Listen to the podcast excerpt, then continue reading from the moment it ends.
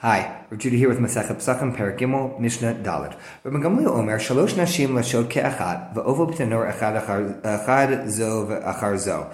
So if you have, let's say, three people want to make some uh, some dough, and it's Pesach, right? So whether it's that on Pesach they don't want to end up owning any chametz, or it's erev Pesach and they're making matzahs, the bottom line is they're trying to make matzahs. And our rule is that once you add water to the flour, you have 18 minutes we figure it's 18 minutes is the minimum time that something will become chametz. And so as long as you bake it for 18 minutes, it will not become chametz. But our issue is you have three people and they all want to use the same oven. So Rabban Gamliel says, we trust people. They're careful. So what do you do?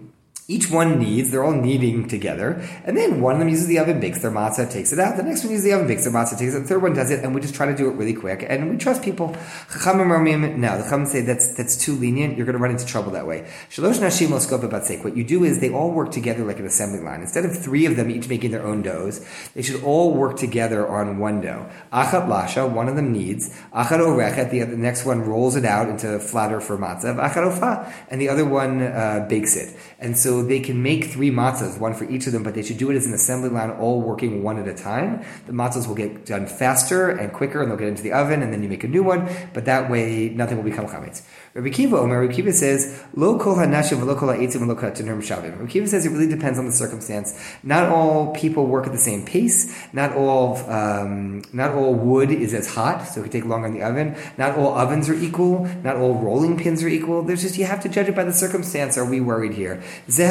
This is our principle. Tafach tiltosh. If it starts to rise up a little bit, make sure it gets really cold because we're trying to stall and we want to keep our, our clock going. And what we do is we do it in less than 18 minutes, so you don't have to worry about that. Um, but it's saying just just keep it rolling, keep it rolling, and watch out for uh, for rising and chill it if you need to, but make sure that it doesn't become chametz. But it's all a function of circumstance.